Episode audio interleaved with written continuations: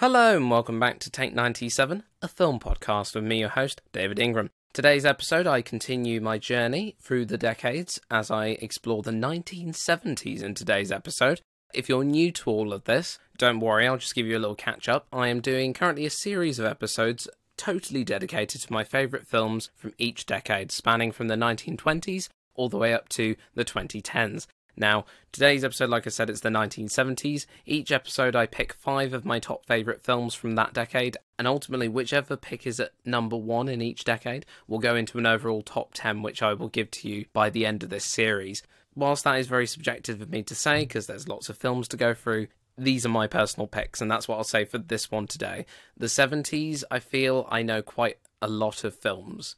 I'm getting closer and closer to films that I know and love as we get through these, but these ones I do have lots of personal favourites, and you know, there's so many I could have picked. I could have made a top 10, but I'm only choosing five. So, whilst I appreciate I've missed some arguably very good films off of this list, these are the ones that I enjoyed the most and that are very personal to me. So, just sit back, relax, and enjoy this journey into the 1970s. Number five on my list is a 1976 film it's probably not the one you're thinking of right now, because lots of people think of a couple of films from 1976. It's a horror film, directed by Brian De Palma, starring Sissy Spacek, and a surprise appearance by John Travolta, and that is the film Carrie, which is based on the Stephen King novel of the same name. And obviously, like I said, Sissy Spacek plays the titular character Carrie White, who is a teenage girl badly bullied amongst her people at school and we see her develop telekinetic powers, which she slowly but surely learns to use as we go through the film, and she ultimately reaps revenge on those who wronged her. Now, that's essentially it with the story. The story really is just teenage girl gets bullied, tries to fit in and be normal, as it were, because her mum is very, very religious. So much so, you know, she's got crucifixes up in her house with little statues of Jesus on them, and she makes Carrie pray if she thinks that she's done something sinful, which I'll get back onto in a minute. The thing with Carrie, it, she's so extreme, her mother, that she makes Carrie very shy and in herself. But of course, that does change as the film continues.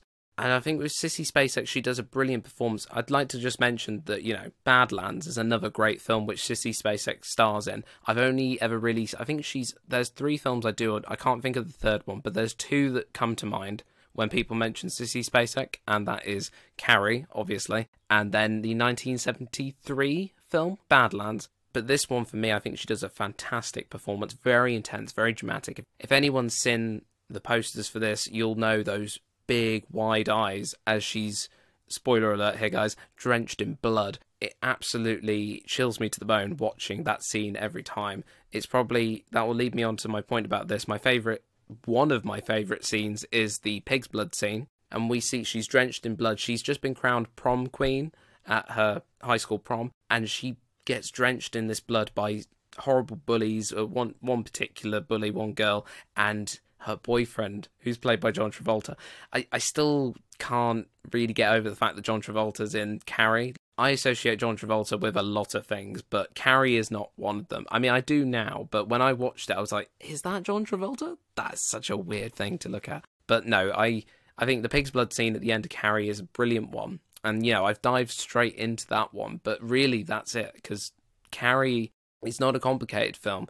Girl gets bullied. The film opens up with her having a period, which results, you know, to a massive scene of girls in a changing room with some slow motion as well. Slow motion's incorporated to, you know, you think you might be watching some other kind of film as the credits pop on screen. And then we focus in on Carrie with this, you know, sweet, very slow music playing in the background. We zoom in on Carrie and we see her all alone. And then she gets her period for the first time, I think, if I remember the plot correctly. And she is bullied to hell about it by all the girls. Her mum thinks that she's committed a sin because uh, she relates blood to sinful acts.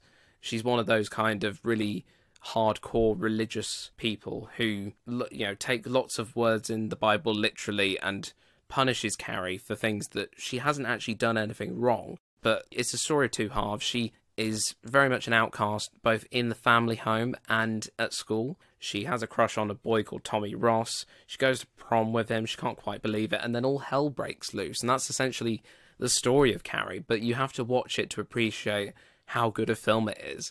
Because even though it's a simple story, it's brilliant. The blood dripping down her face towards the end of the film, it's great. It's really good. Sissy Spacek plays the troubled teen to such a great degree. And then the other scene that I like as well, there's confrontation scenes between her mother, Margaret, and Carrie herself, where they literally rip into each other essentially. And Carrie does have control, but Margaret also has control. There's a bit of a power struggle going on there, even though there should be a classic parent child relationship. There is that, but one's very much dominant over the other. But then the playing field becomes a bit more equal as she learns about her telekinetic powers. She learns how to control them a little bit. And then, like I said, the prom scene at the end is probably my favourite scene with the pig's blood and where she sets fire to things and she just walks out. That shot of her walking out of the hall where it's all in flames and she's drenched in blood. It's, you know, real classic horror movie. And to be honest with you, The Exorcist is great. That's a good example of filmmaking in the 70s and a very good horror film at that. I know someone, a friend of mine, who loves The Exorcist to bits and will probably be crushed that The Exorcist is not on my list. But I have to give The Exorcist an honourable mention because it's a brilliant film in terms of, you know, a clash between the biblical stuff and supernatural horror.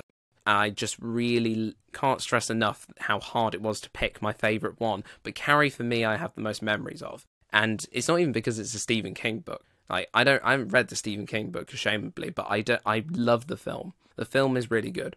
But overall, Carrie is my favourite and yeah, there's the split screen effect when she's going all berserk as well. That was a technique that was used a few times in the 70s. It looks very arty as well with the lighting and where you can see one perspective and you can see her, you can see what she's seeing at the same time. It's a really cool effect that happens. So I genuinely think that's a great example of horror filmmaking. And horror filmmaking in the 70s was very low budget. You know, you had the legends of Tobe Hooper, John Carpenter, Halloween, Texas Chainsaw Massacre, all low budget films independently made, which have now gone on to win great acclaim and be created into massive franchises that are now well respected by fans alike. But I think Carrie, for me, is probably my most enjoyable one. It's intense, but it's not as intense as the likes of The Exorcist. The Exorcist is a big, good intensity trip if you want to go down that route, but Carrie is my number five pick. Number four, though, on my list is a slightly different change in tone, completely changed, and that is a musical. And this doesn't surprise, or at least it shouldn't surprise anyone, that I love this film because I do like a little bit of a musical once in a while. But this one is purely on here because it's the fun factor. It's directed by one of my favourite directors, uh, Sir Alan Parker, rest in peace, God rest him he's done so many good films that I have enjoyed as a kid at growing up, discovering them for the first time, and then as I got older. Such great filmography. But this film was also released in 1976 called Bugsy Malone, and I have a very personal connection to this film as well because I starred as one of the characters, Fat Sam, who is a like a crime boss kind of gangland leader in 1920s Prohibition New York in a stage production of Bugsy Malone. This film Bugsy Malone is my number four pick, and I absolutely love it to bits. It's such a fun film. Like Carrie, you know, it's a fun horror film, but you know, it's a horror film at the end of the day. Whereas Bugsy Malone, it's a cast full of kids, and that's the thing. They always say, don't work with animals and don't work with children. Alan Parker, literally the entire cast of kids. I mean, Jodie Foster stars in this as well. She stars as a character called Tallulah. got Scott Baio as Bugsy, John Cassisi as Fat Sam, Florrie Dugger as Blousey, Martin Lev as Dandy Dan, who's the opposition to Fat Sam, and we've also got a little appearance from Bonnie Langford as a character called Lena Morelli. You know, it's such a weird. There's some of them in there. So Bonnie Langford and Jodie Foster would go on to great things later on and be really well known, at least in the British public eye. You know, overall, this film is such a fun piece of cinema. And at the end of the day, yeah, it's set in Prohibition era New York, and it's like I said, it's like Carrie. It's a simple story. There's not too much complexity in this one, but that's because it's really fun and easy to enjoy. And I think that's the thing with the 70s. You get a lot of revisionist pieces of film, even though they're entertaining. You get films that are referring back to the eras that have gone by. So this one's referring back to the 20s. One of my later picks will actually be looking at the 1950s and set in the 50s. Little clue for you there. But this one's set in the Prohibition era in New York City. I've got so many songs that I could mention to you right now. uh, but like, there's Fat Sam's Grand Slam. So Fat Sam is a gang boss. He has got a big speakeasy. There's sliding doors, secret caverns and entrances to get to places where you can drink booze illegally. Although, obviously, I don't think they were actually drinking booze because that would be kind of irresponsible on the production company's part. But they, you know, even though the cast are kids, they're playing it like they're adults, even though they've got lots of child sensibilities and they bring that fun edge to it. But yeah, everything is really fun. And instead of guns, they use splurge guns, as they're called, and they essentially some we don't actually know whether anyone actually gets if you get killed when you get splurged like does the splurge kill you that's something that's never explained really but i think that the aim of this film was just really fun. So splurge guns they're designed just like those classic guns that you would see in these 1920s gangster films or you know everything of that period where they look like the actual guns but they've just got pie splurge inside them. It's really funny because they use cream pies as well uh, as well, you know, pies on plates and stuff, and the splurge guns, and it's all out warfare in the final scene. The final scene where they all you got Dandy Dan as the opposition and Fat Sam in Fat Sam's speakeasy, Fat Sam's Grand Slam, and they have a massive pie fight, and it's an absolute mess. I can imagine that was absolute chaos to organise at the time, but it comes across really well. A highlight for me is the that final sort of confrontation scene, but the way that the child actors take it so seriously, it really is such a sweet, sincere film, which is fun and enjoyable altogether, I would say. Because it's a musical, I can't help but mention some of the songs that are my favourite parts of this. Fat Sam's Grand Slam, like I said a second ago, which introduces the speakeasy itself, sung by some chorus girls. There's also the song, the title song, Bugsy Malone, played at the beginning of the film. The beginning of the film is very interesting because you open up with this very dark street, and it's all all of this was filmed in Pine, either on location in and around Pinewood in Britain, or in Pinewood Studios on a little backlot soundstage. And we get this lovely wide shot, very dingy, really gritty looking New York side streets. And somebody who, Roxy Robinson, do you work for Fat Sam? blah blah, and he gets splurged in the face, and he dies or doesn't die, whatever happens to someone when they get splurged. And then we cut to the music. We have like a voiceover kind of explaining who Roxy Robinson is, and then we see Bugsy Malone, played by Scott Baio, walking by to his song. Uh, I think it's Paul Williams who sings that song. He sings a lot of the song lead vocals on some of the songs that are played in the film because none of the kids actually sung because they were all lip synced to people who sung for them but it really, even though that's sort of one thing, the dubbing, I don't really mind it too much. Yeah, Bugsy Malone, the song, it's an interesting choice because we see him walking in the streets and we get a montage of all these moments in the film, which you're going to see. And it's kind of like to make sure people don't leave after seeing that initial splurging. They think, oh, what kind of a rubbish film's this? You get to see the tone of the film through these little pieces of montage at the beginning. So then people are like, oh, do you know what? I'm in for this ride. I'm going to stay with it that's what kind of a film it is, and then they sort of segue into it. It's an interesting way to open a film, really.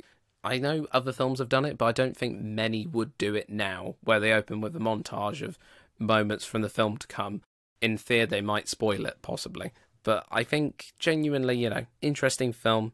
One of my final highlights is a song called Bad Guys. It's sung by the kids, so the gang that work for Fat Sam and it's just such a you know really catchy. So we could have been anything that we wanted to be, and that little little tiny bit gets reused again for another song later on. But they change the words from bad guys to good guys, and you know it, it's cheesy musical stuff, but it is a really enjoyable film. I can't really overstate that much. I think I haven't mentioned as well though. This is kind of partially based around the real life events of like Al Capone and Bugs Moran, the real life gangsters of the 1920s and like New York, Chicago gangsterism of the time. But obviously, aspects of that were changed to make it more humorous, more funny, more enjoyable. And obviously, the musical side of it was brought in.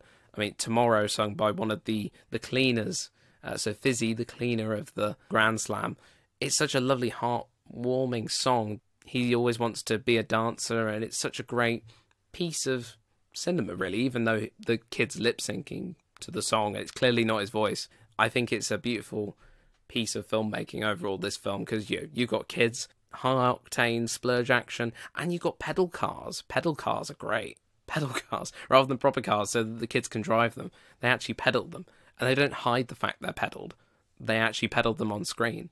And finally, my last final fact about this is that there's a character called Babyface where I think they do it in Home Alone where they go, give this to Kevin, give this to Kevin. They're like, give this to Babyface, give this to Babyface, give this to Babyface. And the character of Babyface is played by a young Dexter Fletcher. Very young Dexter Fletcher, who some of you may know his name because he then went on to be a director and he's done a few other acting roles as well here and there. But Dexter Fletcher, particularly, is more recently known for directing Rocketman, the 2019 Elton John fantasy biopic. He's also directed the film Sunshine on Leith in 2013. And he also, I think he executive produced, you know, he helped out with Bohemian Rhapsody, essentially, as well. So, young Dexter Fletcher in there as well. Nice little bit of trivia for you there. And since we're on the topic of musicals, I'm going to really indulge myself in this list. My third pick is a film that I genuinely love, and it's a love it or hate it film because it is a cult classic. It was released in 1975, directed by Jim Sharman, originally conceived as a stage show in London by Richard O'Brien, who plays a character called Riff Raff in the film. And some of you are probably already guessing what I'm coming up with right now. And the film that I am giving my number three spot to is the Rocky Horror Picture Show. Now, I know lots of people will think, there's so much more high class cinema than the Rocky Horror Picture Show. But even, you know, at the time, the Rocky Horror Picture Show bombed. It bombed really badly. It was not well received at all by critics. Uh, there was a few audiences that didn't really like it. They thought it was too scandalous. There was, you know, they thought it was a bit strange and weird and abstract. But then there was obviously it started playing at midnight circuits, and slowly, slowly, an audience began to form. And this audience became the cult following, which then has now reached on beyond the decades. Even to this day, people will be watching the Rocky Horror Picture Show, be it in their homes or in the preferred space in the cinema. I'm not one of the crazy Rocky Horror groupies. I don't go to the shows dressed up or anything like that, but I, I've only really ever watched the film in the comfort of my own home. I have seen a stage production of it once, but other than that, I've only really seen the film at home, for a cult classic that you know it's a bad movie that's then got really good reception over the years i think the rocky horror picture show can get a little bit underappreciated sometimes because there's so many good films in the 70s you know it's really a, a funny film and it's called rocky horror picture show A story by Richard O'Brien, as I said. He stars as a character called Riff Raff, who's like kind of a bit like a Frankenstein like butler type character. He's really creepy. He's got like a little blonde wig with a little bald patch in the middle, a little bit of a hunchback of Notre Dame vibe there, and he's accompanied by the brilliant Patricia Quinn playing a character called Magenta. Fabulous cast overall. A lot of these were from the original production as well, based on London stage show in a real small back alley bit of a theatre, and it's gone on to this, and it's the film, if you think of the Rocky Horror Picture Show, most people probably think and jump straight to Tim Curry,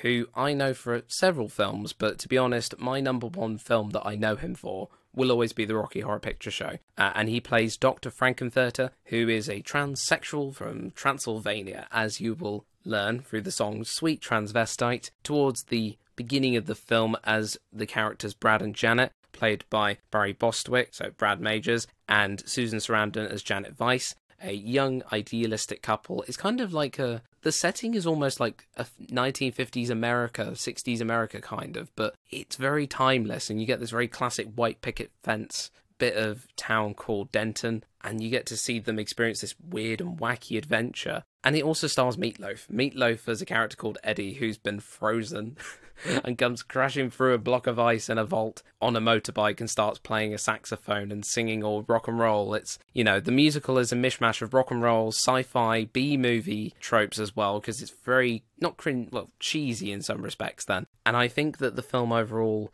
is a film for anyone who thinks they're an outsider and thinks, you know, that's cool, I'm going to get in on that it's a film that's basically derived from a show on stage that was an outcast from the rest of normal theatre, and slowly it's bringing in an audience of outcasts, people who feel they need a sense of belonging. And the film is used so universally as well. Like in the 1980 film, also by Alan Parker, might I add, called Fame, there's a scene where a couple of characters actually go to see a showing of the Rocky Horror Picture Show in the 2013 film Perks of Being a Wallflower, set in the 90s. They get to go and see a production of the Rocky Horror Picture Show, which some of the kids in the film are actually portraying the characters from the film on the stage in front of it, which is what people would do at any of these screenings. Whatever Happened to Saturday Night is a song that I will always love, Hot Patootie, whatever you want to call it, sung by Meatloaf. It's a really, really catchy song and really good to get down to.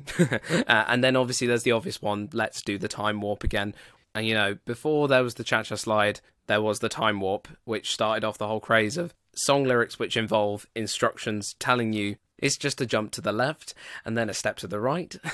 I, these songs are so embedded in me, and I'm sure several other people as well. Even if you're not a fan of it, you know a little bit of it, especially the time warp. And, you know, the time warp is the introduction to the madness of the Transylvanians in this massive mansion sized house where Frank-N-Furter and all his minions, Riffraff, Magenta, and Columbia, live.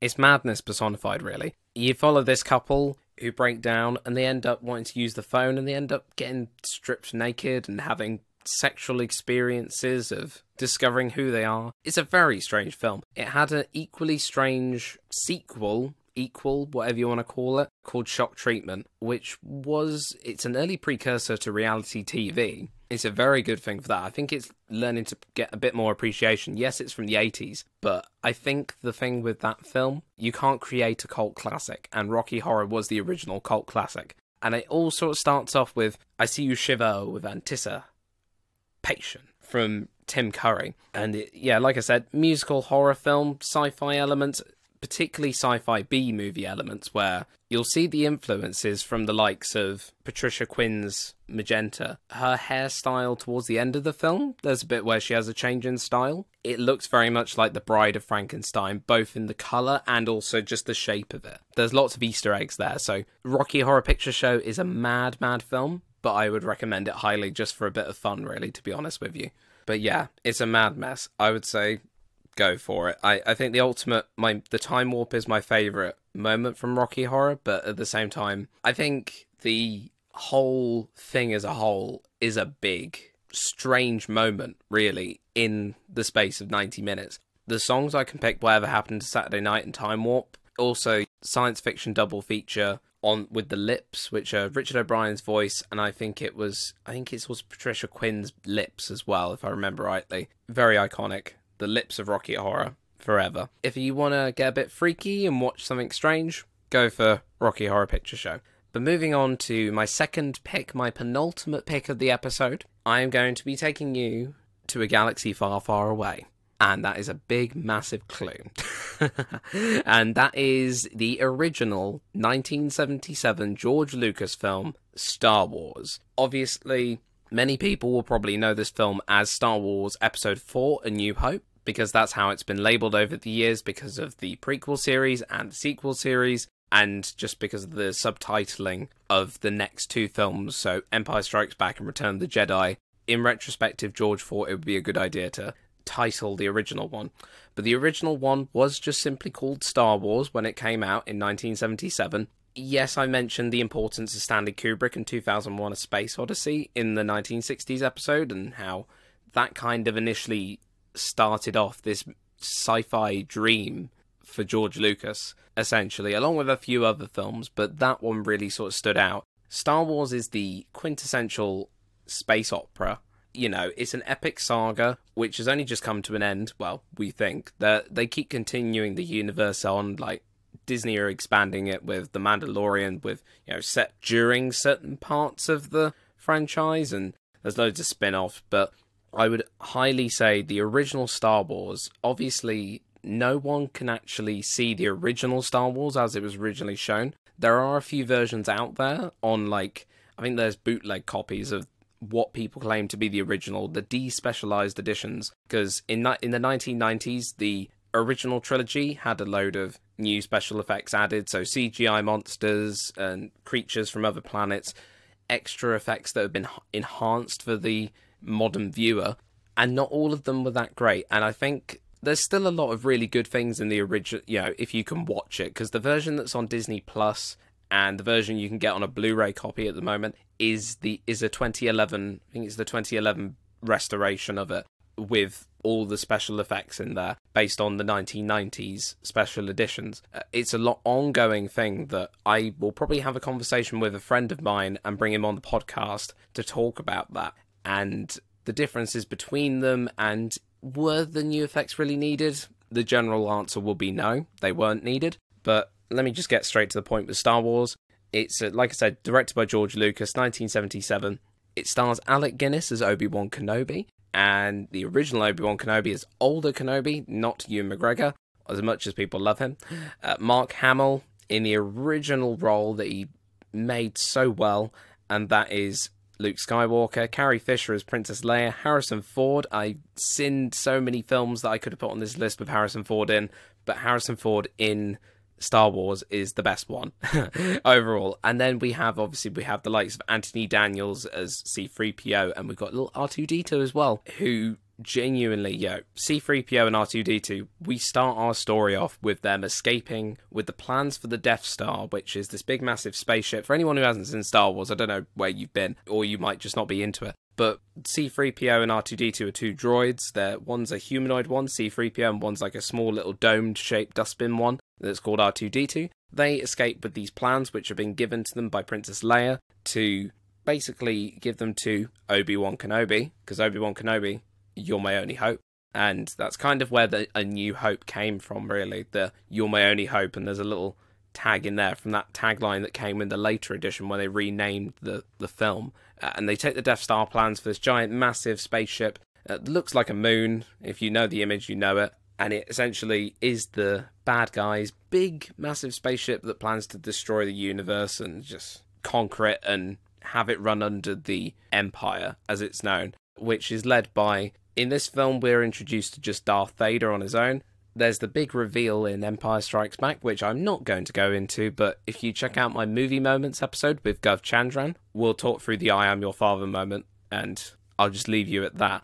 But Star Wars is an epic space opera, lots of great model shots. Before the special editions came out, even then, the model work on these is way ahead of its time. It's, you know, brilliant special effects I say about 2001 A Space Odyssey being ahead of its time. Star Wars really does set the precedence for practical special effects that are used in terms of model work, at special effects, and visual effects as well, before CGI was a thing. So I genuinely encourage anyone to watch Star Wars if they're into early filmmaking. There's some brilliant stuff on YouTube as well, if you can find it, based around the likes of their special effects. There's practical creatures, little creatures they use to create little aliens, and the model work itself. It's a you know really good masterclass in early filmmaking. And whilst George Lucas has gone on to do a few choice things in his career, I do think that Star Wars was his crowning glory in the original essence when he first made it before he got obsessed with digital. But we won't go near Jar Jar today.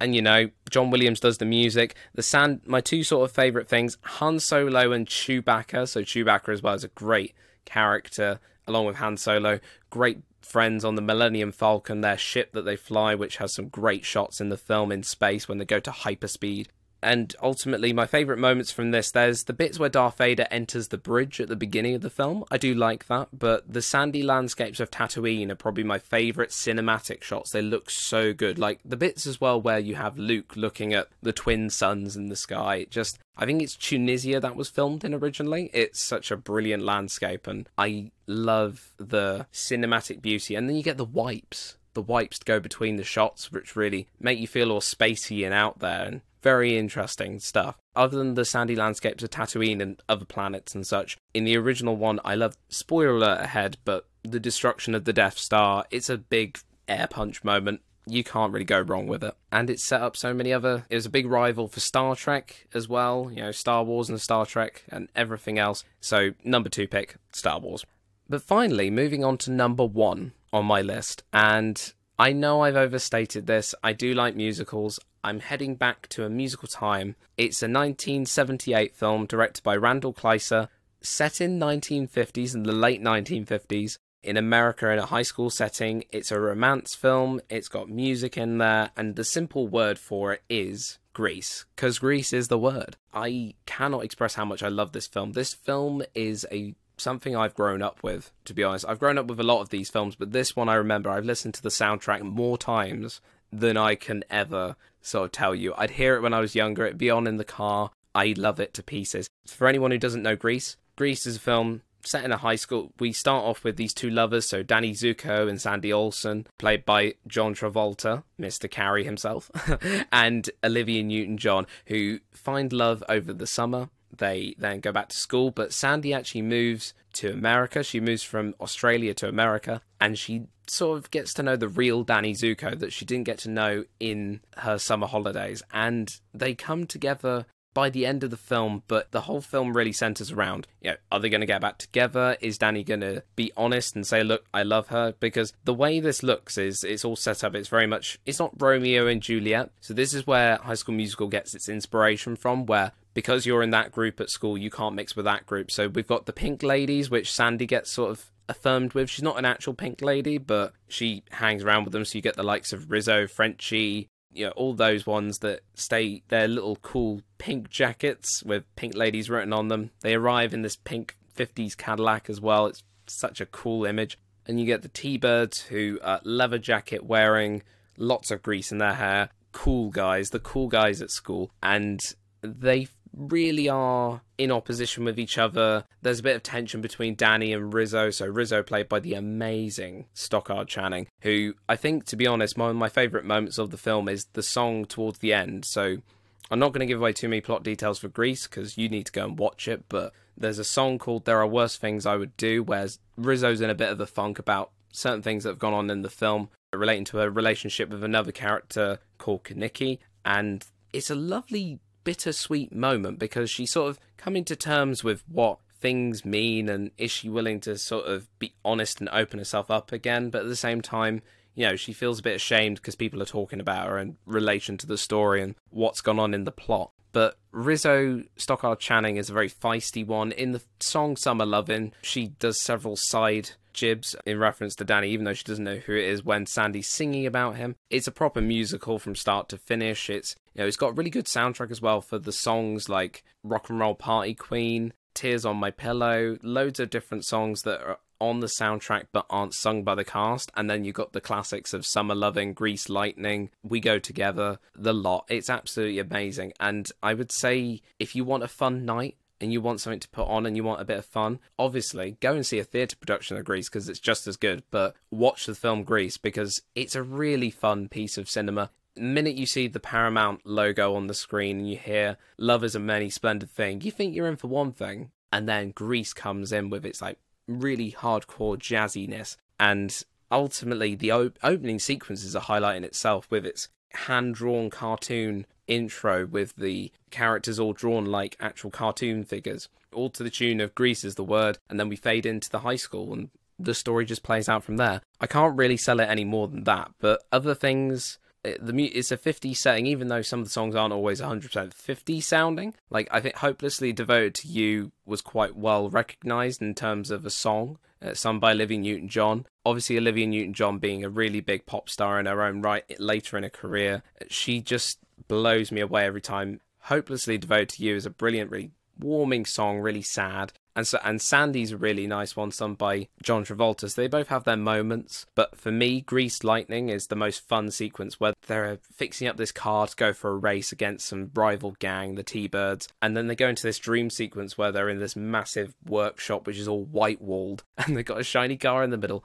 And it's just amazing. I just think it's so cool. They you know they slip and slide underneath the hood of the car and it with such ease and you know, it's just a cool song. You can't help but dance and do the do the moves for Grease Lightning as well. But the one that I think is really good piece of filmmaking is it's a dream sequence musical number because it's not actually happening, but it's the dreamy look of the song Beauty School Dropout, where Didi Conn's character of Frenchie comes along and she's in this burger joint and she talks to this waitress about, oh, I, am gonna, I've been to beauty school, but I've dropped out. I want to go back to Rydell. You know, she wants to go back to school. She's dyed her hair pink, but then she goes into this really lovely dreamscape where she talks to Teen Angel, as he's referred to, and singing Beauty School Dropout. And you see little funny bits where some of the other characters are in the scene. So Rizzo's there, and Jan, all the other pink ladies apart from Sandy and obviously and Danny's not there either, but that some of the T Birds are in there. They're playing these little characters, but not themselves. They're little angels as well in this heavenly white lit space really. It looks really classic hollywood as well. Even it's set in the 50s and i suppose this is an ode to the classic hollywood movie musical number.